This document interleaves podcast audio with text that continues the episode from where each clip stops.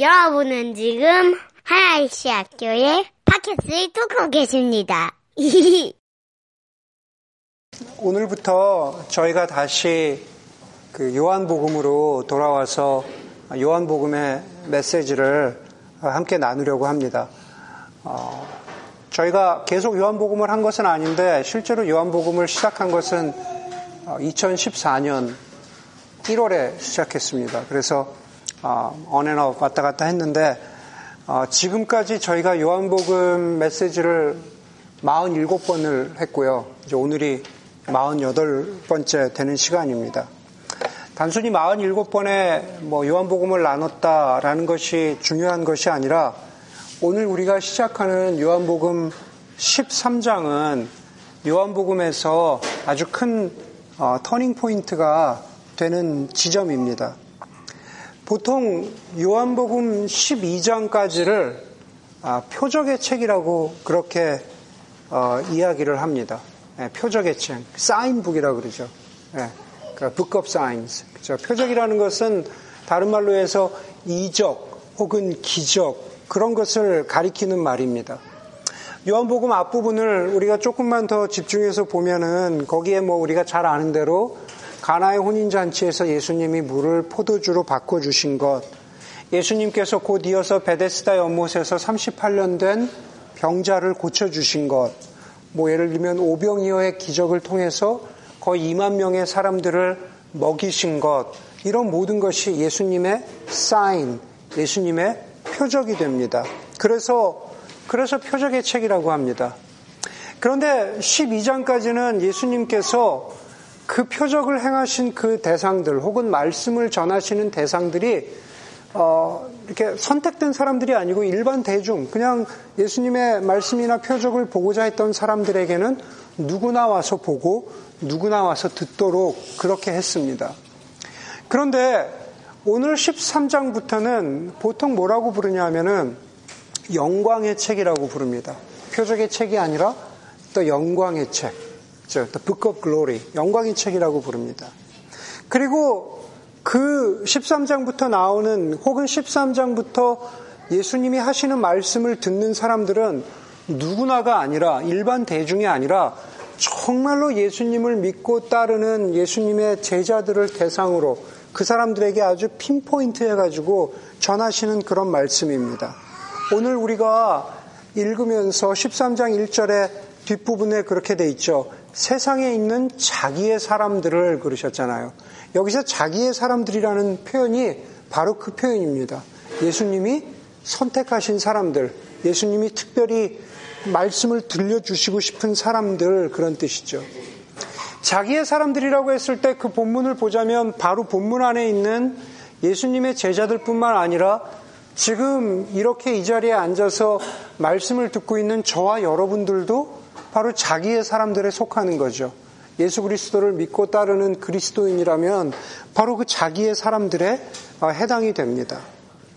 여러분 왜 영광의 책이라고 할까? 13장부터는 왜 영광의 책이라고 할까라는 것에 대해서 궁금하신 분들이 있을 것 같은데 영광의 책이라는 것은 그 전까지는 예수님의 여러 다양한 표적과 기적들이 나오는데 13장부터는 모든 초점이 하나의 사건, 하나의 영광만을 위해서 나갑니다.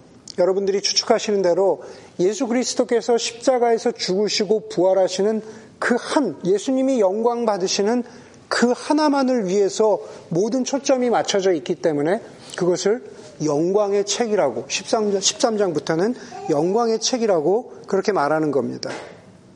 1절에 보니까는 예수께서 자기가 이 세상을 떠나서 아버지께로 가야 할 때가 된 것을 아시고, 그렇죠. 아버지께로 가야 할 때, 다시 말해서 십자가에서 죽으시고 영광 받으시는 바로 그 타이밍이라는 그런 말이죠.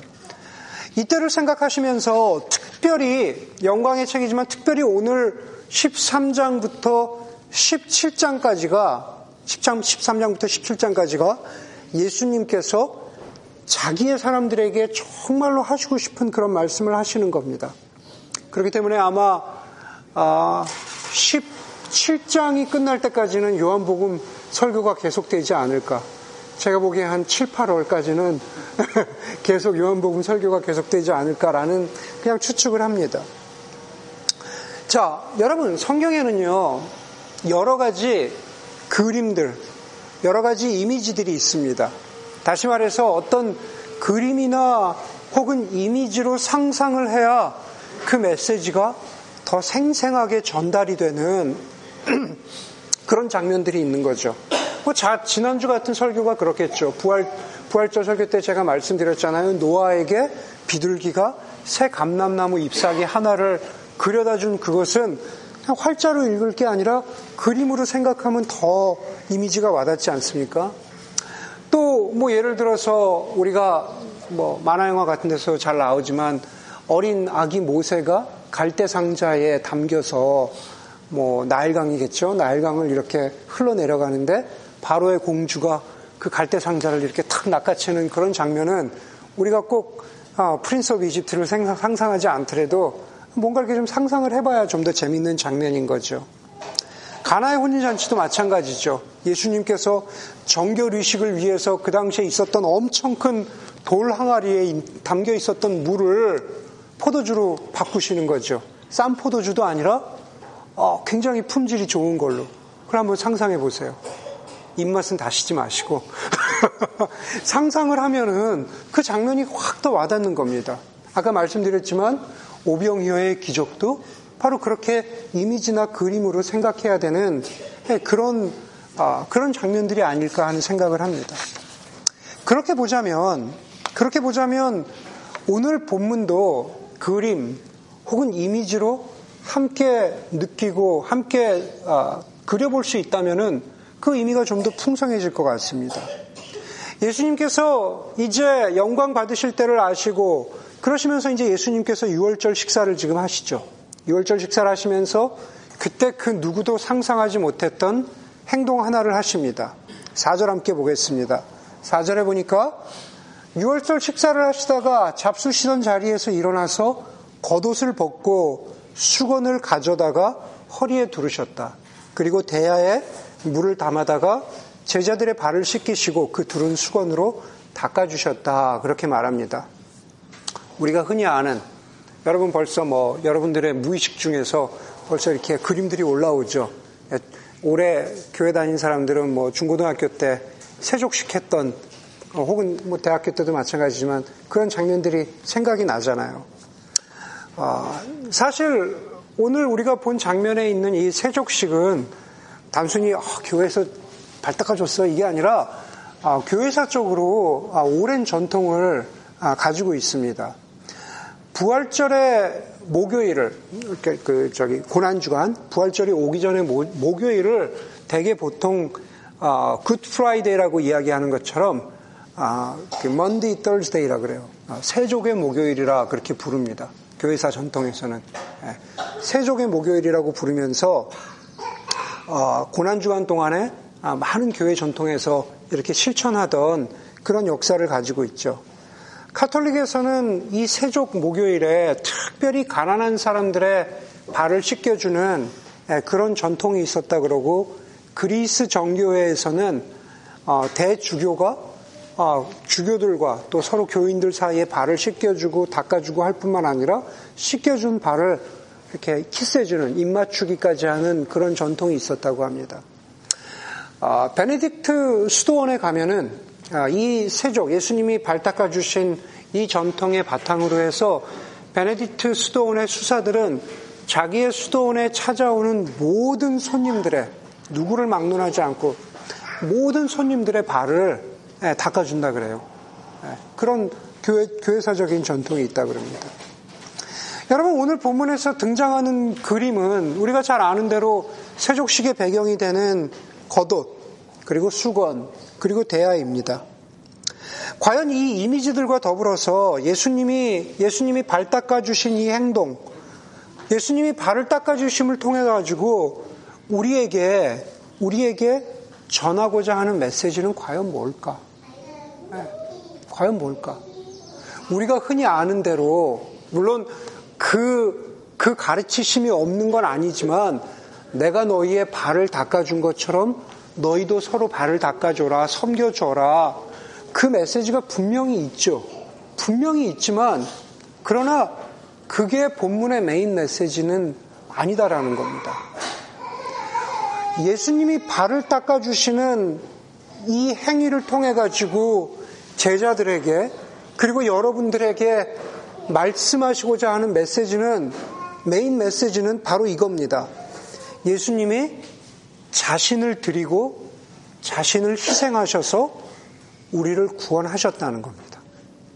그게 발 닦아 주시는 것의 메시지예요. 자신을 드리고 자신을 희생하셔서 우리를 구원하셨다.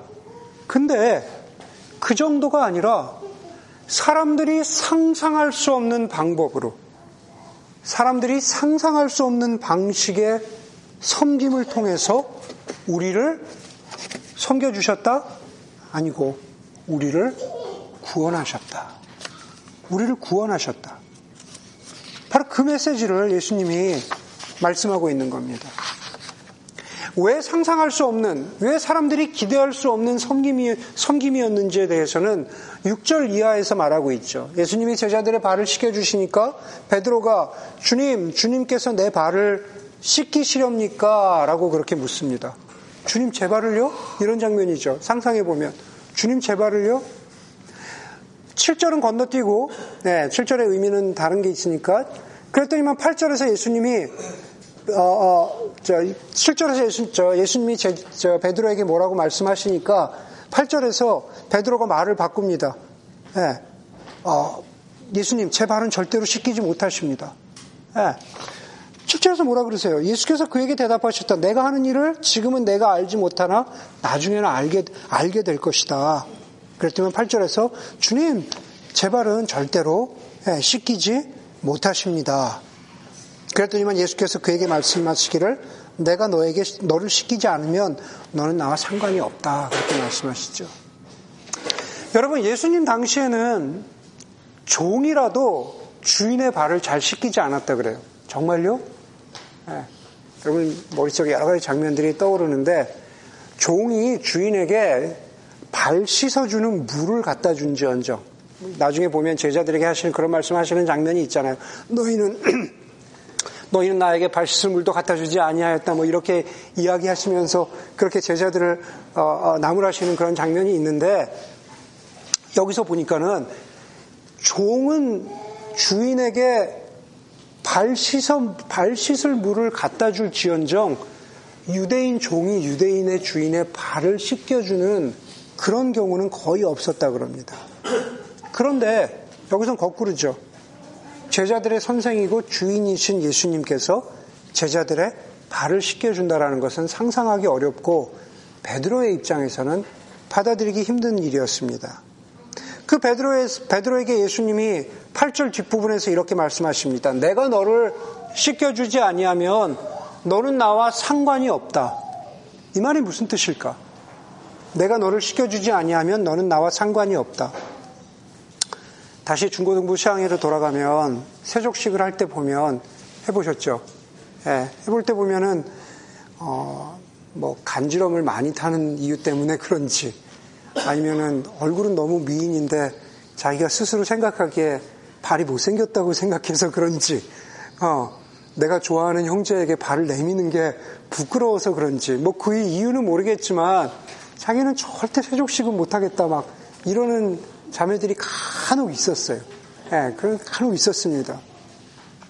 그러면은 뭐 주로 뭐 중고등부 전도사님이나 목사님이 야 이거 수양의 프로그램인데 너만 빠지면 어떡하냐 우리 다 같이 하는 건데 어? 다 같이 하는 건데 너만 안 하면 어떡해 예? 너이 세족식에 참석 안 하면 너는 진짜 우리 중고등부도 아니다 물론 그렇게 얘기하시지는 않았겠지만 예, 그렇지만은 마치 이 장면을 보면서 내가 내 발을 씻기지 않으면 너와, 나, 너와 나는 상관이 없다. 예수님이 과연 무슨 그런 톤으로, 그런 의도로 말씀하신 걸까? 너 발 안 내밀어? 어, 내가 네 발 안 씻으면 너랑 나랑 끝이야. 예, 과연 이런 걸로 말씀하신 걸까? 여러분, 내가 너를 씻기지 아니하면 너는 나와 상관이 없다라는 말씀은 예수님이 베드로야 내가 네 발을 씻겨 주어야만 베드로 내가 정말로 하나님 나라의 자녀가 될 수 있다. 하나님 나라의 구원이라고 하는 그 유산을, 그 복을, 그 유업을 누릴 수가 있다. 라는 그런 뜻이에요.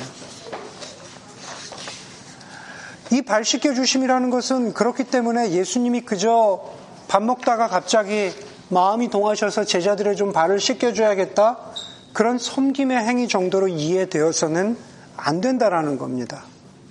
이것은 거듭 말씀드리지만 자기의 사람들을, 자기 사람들을 구원하시는 예수님의 희생이라는 것은 우리가 기대하고 상상할 수 없는 방식을 통해서 바로 이런 것이다 라는 것을 보여주는 겁니다. 구절에서 보니까는 베드로가 그 예수님에게 뭐라고 말합니까? 주님, 내 발뿐만 아니라 손과 머리까지도 씻겨 주십시오. 라고 그렇게 말하지만 10절에서 예수님이 이미 목욕한 사람은 온 몸이 깨끗하니 발밖에는 더 씻을 필요가 없다라고 그렇게 말씀하십니다. 이건 도대체 무슨 말이야? 네, 이건 도대체 무슨 말이야? 그냥 우리가 상징적으로 그렇게 생각하면 될 것 같아요. 이미 뭐 예수님이 요단강에서 세례 받으신 것처럼 이미 제자들도 아, 뭐, 뭐 세례를 받았다. 뭐 죄 씻음의 어떤 그, 그 세례를 받았다. 네. 그런 의미에서 여기 나와 있는 것처럼 이미 목욕했다. 네. 죄 씻음의, 죄 용서의 어떤 그런 세례는 받았다라고 볼 수 있는데, 그러나 정말로 발을 씻어야만, 예수님이 너의 발을 씻겨 주어야만, 예수님의 희생을 통해서만 네가 구원받을 수 있다라는 것을 강조하고 계시는 거죠. 네. 강조하고 계시는 겁니다. 여러분, 그런 장면이, 그런 장면이 어디에 나옵니까? 바로 예수님의 발 씻겨 주는 것과 아주 비견되는 오늘 13장에서 6월절 식사라고 했는데 다른 복음서에 보면은 그 마지막 6월절 식사를 하시면서 예수님이 뭘 하십니까? 일종의 성찬식이죠. 그렇죠? 이게 너희를 위하여 찢기는 내 몸이다. 이것이 이 포도주가 너희를 위하여 흘리는 내 피다라고 말씀하십니다. 여러분 잘 보세요. 예수님께서 13장 1절에서 다시 1절입니다. 1절에서 뭐라 그러십니까? 예수님께서 하나님 아버지께로 돌아가야 될 때가 된 것을 아시고 자기의 사람들을 사랑하시되 끝까지 사랑하셨다 그러죠. 끝까지 사랑하셨다라는 것은 뭐 시간적인 타이밍일 수도 있습니다. 제자들이 나를 배만, 너희가 나를 배반한다고 할지라도 나는 끝까지 너를 사랑한다라는 의미도 될 수 있겠지만 끝까지 사랑한다라는 것은 바로 정도의 표현, 디그리의 표현일 수도 될 수 있는 거죠. 너희가 상상할 수 없는 그 이상을 넘어서 내가 너희를 사랑한다 라고 하는 그 정도의 표현입니다. 예수님께서 자기의 몸과 자기의 피를 우리를 위해서 내어주셨어요. 끝까지 사랑하신 것에 바로 그런 이그젠플이 되는 거죠. 예수님께서 상상할 수 없는, 기대할 수 없는 방식으로 우리의 발을 씻겨주셨습니다. 그것도 예수님의 바로 끝까지 사랑하시는, 정도를 넘어서시는, 우리를 구원하시는 예수님의 희생의 모습이 되는 겁니다. 여러분 오늘 겉옷을 벗고 수건과 대화를 앞에 두고 자신의 제자들의 발을 씻겨 주신 것. 그런데 이 예수님의 구원하심은 바로 수건과 대화에만 사실 멈추지 않습니다. 우리가 수건과 대화를 자주 집중해서 보는데 수건과 대화가 있기 전에 더 중요한 것은 예수님께서 겉옷을 벗으셨, 벗으셨다라는 거죠. 예수님께서 겉옷을, 겉옷을 벗으셨습니다. 4절을 다시 보면 잡수시던 자리에서 일어나서 겉옷을 벗고 그랬습니다. 여러분, 겉옷을 벗었다라는 것은 무엇입니까? 바로 자기를 부인하셨다라는 거죠. 예. 선생님, 주님이신 예수님께서 자기를 부인하셨습니다. 4절에서, 4절에서 겉옷을 벗으셨던 주님이 12절에 보니까는 다시 겉옷을 입으세요. 12절에 보니까는 예수님께서 제자들의 발을 씻겨주신 뒤에 옷을 다시 입으시고 식탁에 다시 앉으셔서 너희에게 말씀하셨다. 내가 너희에게 한 일을 알고 있느냐? 너희가 나를 선생님 또 주님이라고 부르는데 그 말이 맞다. 그 말이 옳다. 여러분, 하나님의 아들이신 주님께서 겉옷을 벗으시고 우리를 씻겨주십니다. 예수님이 겉, 겉옷을 벗으셨다. 예수님이 자신의 하나님 아들 되심을 부인하시고 이 땅에 오셨다 라는 말씀은 우리가 잘 아는 대로 빌립보서 2장 7절 8절에 잘 나와 있습니다. 오히려 빌립보서 2장 7절 8절 말씀해 보니까 오히려 자기를 비워서 자기를 벗으셔서 종의 모습을 취하시고 사람과 같이 되셨습니다. 그는 사람의 모양으로 나타나셔서 자기를 낮추시고 죽기까지 순종하셨으니 곧 십자가에 죽기까지 하셨습니다. 자기를 낮추시고 종의 모습을 되신 것, 그것은 겉옷을 벗지 않고는 결코 될 수 없는 겁니다. 겉옷을 벗어야만 우리를 섬겨주실 수 있는 겁니다. 그렇게 주님이 섬겨주신 것을 제가 아까 7절 의미를 나중에 말씀드린다 그랬잖아요. 7절에 보니까는 베드로야, 내가 지금 하는 일을, 저 내가 옷을 벗고 너희를, 너를, 너희를 섬겨주는 일을 지금은 너, 너희가 알지 못하지만 나중에는 알게 될 것이다. 그렇죠? 나중에 언제요? 예수님이 영광 받으신 후에 예수님이 십자가에 돌, 달려 돌아가신 후에 그렇게 모두가 구원받은 후에 아 저분이 정말로 겉옷을 벗으시고 낮아지셔서 상상할 수 없는 방식으로 우리를 섬겨주셨구나 하는 것을 지금은 알 수 없지만 나중에 너희가 알게 된다. 라는 말씀을 바로 여기서 이렇게 하고 있는 겁니다. 바라기는 오늘 이 메시지를 통해서 오늘 우리가 읽은 본문의 이 전반부를 통해서 바로 예수님의 겉옷 벗으신 것, 그리고 예수님이 우리의 발을 씻겨 주신 것, 바로 그것을 통해서 예수님의 구원하심이 바로 저와 여러분들의 삶 가운데 분명하게 이미지로 기억되고 그렇게 끝까지 여러분들의 삶 가운데 붙잡히는 구원의 메시지가 되기를 주의 이름으로 간절히 소원합니다. 저희 하나의 시학교회가 개척할 때 몇 사람이 모여서 교회 이름을 브레인스토밍을 했습니다. 예, 저희 하나의 시학교회는 여러분들이 아는 대로 하나가 아니라 하나님 나라의 씨앗이죠. 그래서 하나입니다. 이 하나의 씨앗과 마지막까지 경쟁을 했던 교회 이름에 강력한 후보가 하나 있습니다. 예, 혹시 아시는 분? 예, 마지막까지 정말로 경쟁을 했어요. 교회 이름에 그 강력한 마지막 후보가 수건과 대하였습니다. 진짜로, 진짜로 수건과, 수건과 대하를 가지고 하나의 씨앗과 더불어서 마지막까지 정말 고민을 했는데 사실 요즘에도 가끔 생각나요. 저는 개인적으로 아 그때 교회 이름을 수건과 대하로 했다면 아 지금 대박이겠다. 절대 사람들이 하나의 씨앗은 사람들이 좀 어려워해요. 그리고 또 자꾸 설명을 해야 돼요. 이게 하나가 아니고요. 하나님 나라이고요. 뭐 이러면서 한참을 해야 되는데 수건과 대하 그러면은 어 그냥 확 이미지에 남잖아요. 수건과 대하. 뭐 설교 여기 원고에 없는 얘기이긴 하지만 한 10주년쯤 됐을 때 한번 생각해 봅시다. 수건과 대하로. 네, 그건 농담이고요. 네. 어, 수건과 대하 교회. 네. 괜찮지 않아요? 수건과 대하 펠로우십. 요세미티에 가면 아, 요세미티에 가면 그 앤셀 애람스 갤러리가 있습니다. 앤셀 애람스라고 하는 미국의 아주 유명한 그 자연 사진으로 유명한 그 안셀 아람스의 갤러리죠.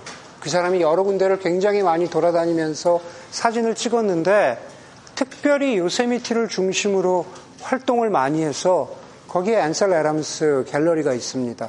주로 흑백 사진들인데 가면은 그냥 뭐 뭐, 뭐 요만한 것도 요, 요만한 것도 그냥 보통 사진인데 뭐 15,000불 뭐 이래요.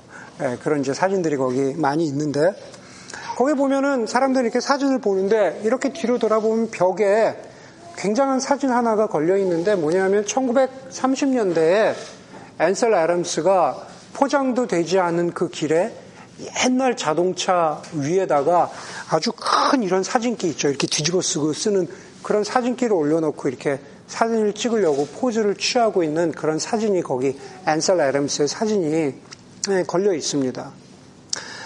아, 왜 그 말씀을 드리냐면은 아마 아무리 사진기에 기술이 좋아지고 사진기가 뭐 아무리 훌륭해도 사진기라는 것은 네, 머리로 찍는 게 아니죠. 그림이라는 것, 사진이라는 것, 그것은 머리로 찍는 게 아닌 것 같습니다. 그것을 내가 가슴으로 예술가적인 상상력을 가지고 가슴으로 느껴본다라고 해서 좋은 사진이 나오는 게 아니죠. 예. 이미 제가 드리려고 하는 말씀 잘 알겠죠. 좋은 사진은 발품을 팔아야 되는 거죠. 여러 군데로 발품을 팔아야 됩니다. 여러분 흔히 우리가 그런 얘기 많이 들어보셨죠. 머리에서 가슴까지의 거리가 가장 멀다라고 이야기하죠. 그렇죠? 그런데 하나 덧붙이자면 더 먼 것은 가슴에서 발까지의 거리가 더 멀죠. 머리로 느꼈지만 가슴으로 머리로 알았지만 가슴으로 느끼는 게 어렵다면 가슴으로 공감되었지만 발로 실천하는 게 더 어렵다라는 그런 뜻이겠죠. 예수님께서 우리의 발을 씻겨 주셨습니다. 오늘 중심은 발입니다. 그래서 우리의 구원을 이루셨습니다. 그런데 거기서 끝나지 않고 오늘 우리가 읽은 본문의 후반부에 보면 우리에게 너희가 서로 발을 씻겨 주라 라고 그렇게 말씀하십니다. 14절, 15절에 보니까 주이며 선생인 내가 너희의 발을 씻겨 주었으니 너희도 서로 남의 발을 씻겨 주어야 한다. 그리고 그렇게 하면은 복이 있다라고 말씀하세요. 17절에 보니까 너희가 이것을 알고 그대로 하면 다시 말해서 너희가 서로의 발을 씻겨 주면 너희가 복이 있다 그럽니다. 어떤 복을 말합니까? 기복적인 복입니까? 아니죠. 예, 예수님이 너희에게 한 것처럼 너희도 그렇게 하면은 한마디로 복이 있는데 그 복은 예수님 닮아가는 거죠. 예수님이 우리에게 하신 것처럼 하니까 우리가 예수님 닮아가는 복을 누리게 되는 겁니다. 그 복을 뭐라고 말하죠? 16절에 내가 진정으로 진정으로 너희에게 말한다. 종이 주인보다 높지 않으며 보냄을 받은 사람이 보낸 사람보다 높지 않다라고 하죠. 네. 제자가 선생처럼 될 수는 없어요. 그렇죠? 보낸 예수님보다 보냄을 받은 사람이 높, 높을 수가 없습니다. 그런데 그런데 누가복음 6장 40절에 보니까는 이 본문 본문에 빗대어서 예수님이 제자들 그리스도인들에게 하시는 말씀을 이렇게 말합니다. 제자가 스승보다 높지 않다. 그러나 누구든지 다 배우고 나면 자기의 스승과 같이 될 것이다. 그랬습니다. 우리는 예수님처럼 높지 않아요. 우리는 예수님 같은 존재가 아닙니다. 그러나 발 씻겨 주는 것, 뭐 그 외에 서로 사랑하라고 하는 우리 복음서에 나와 있는 예수님이 우리에게 말씀하신, 부탁하신 그 삶대로 살아가면, 실천하면, 우리의 발로 실천하면 너희가 너희의 스승, 나와 같이 될 것이다. 그게 복이다. 라고 예수님이 말씀하고 있는 겁니다. 여러분, 가슴으로만 공감하는 것이 아니라 우리가 서로가 서로에게 발 씻겨 주어야 하는 것, 발 씻겨 주어야 하는 것, 그것을 이미 이사야 선지자가 이 발로 기쁜 소식을 전하고 발로 남을 섬겨주고 발을 움직여서 발품을 팔아서 누구를 섬겨주어야 하는 게 얼마나 귀한 일인가 하는 것을 이미 예수님 오시기 한 천년 전에 이사야 선지자가 이렇게 예언을 했습니다. 이사야서 52장 7절 말씀입니다. 놀랍고도 반가워라. 희소식을 전하려고 산을 넘어서 달려오는 저 발이여. 평화가 왔다고 외치며 복된 희소식을 전하는구나 라고 했습니다. 하나님의 사자가 자기의 발로 뛰어서 이스라엘 백성들에게 왕이 오셨다라고 전하는 그 뛰어서 오는 그 발이 얼마나 기쁘고 아름다운가, 얼마나 놀라운가라고 이사야 선지자가 그렇게 예언했다라는 겁니다. 여러분, 예수님이 기대하지 않았던 놀라운 방식으로 우리를 구원하셨죠. 우리의 발 씻겨 주셨습니다. 그리고 그 예수님이 씻겨 주신 발을 가지고 우리는 살아갑니다. 그런데 거기에서 멈추는 것이 아니라 예수님이 우리에게 그렇게 부탁하시죠. 서로가 서로에게 발 씻겨 주어라. 그렇죠? 섭섭한 아내에게, 이기적인 남편에게, 말 안 듣는 자녀에게, 어찌 보면은 무심한, 무심하신 것 같은 부모님과 혹은 굉장히 야속한 친구에게, 그 누구에게라도 발 씻겨주는, 섬겨주는 그리스도인이 되라고 주님께서 그렇게 부탁하시는 거죠. 내가 씻겨줘야 할 이유가 없지만은 그래서 누군가의 발을 씻겨주는 것이 너무 힘들고 너무 역겹고 또 너무 참을 수가 없을 때 그럴 때 예수님 어떻게 할까요? 라고 하면서 예수님께 다시 오면 예수님이 잘했다.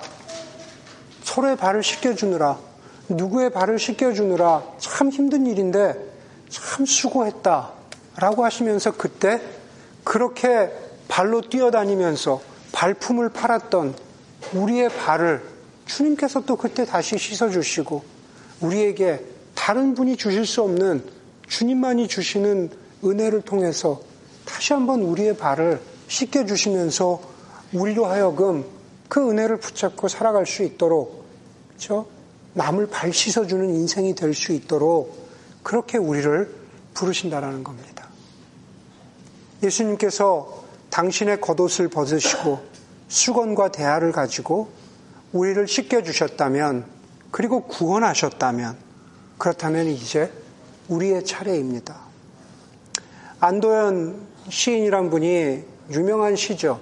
안도현 시인이란 분이 이런 시를 쓰셨습니다. 연탄재 함부로 발로 차지 마라. 너는 누구에게 단 한 번이라도 뜨거운 사람이었느냐? 네. 잘 기억해 보세요. 연탄재 함부로 발로 차지 마라. 너는 누구에게 단 한 번이라도 뜨거운 사람이었느냐?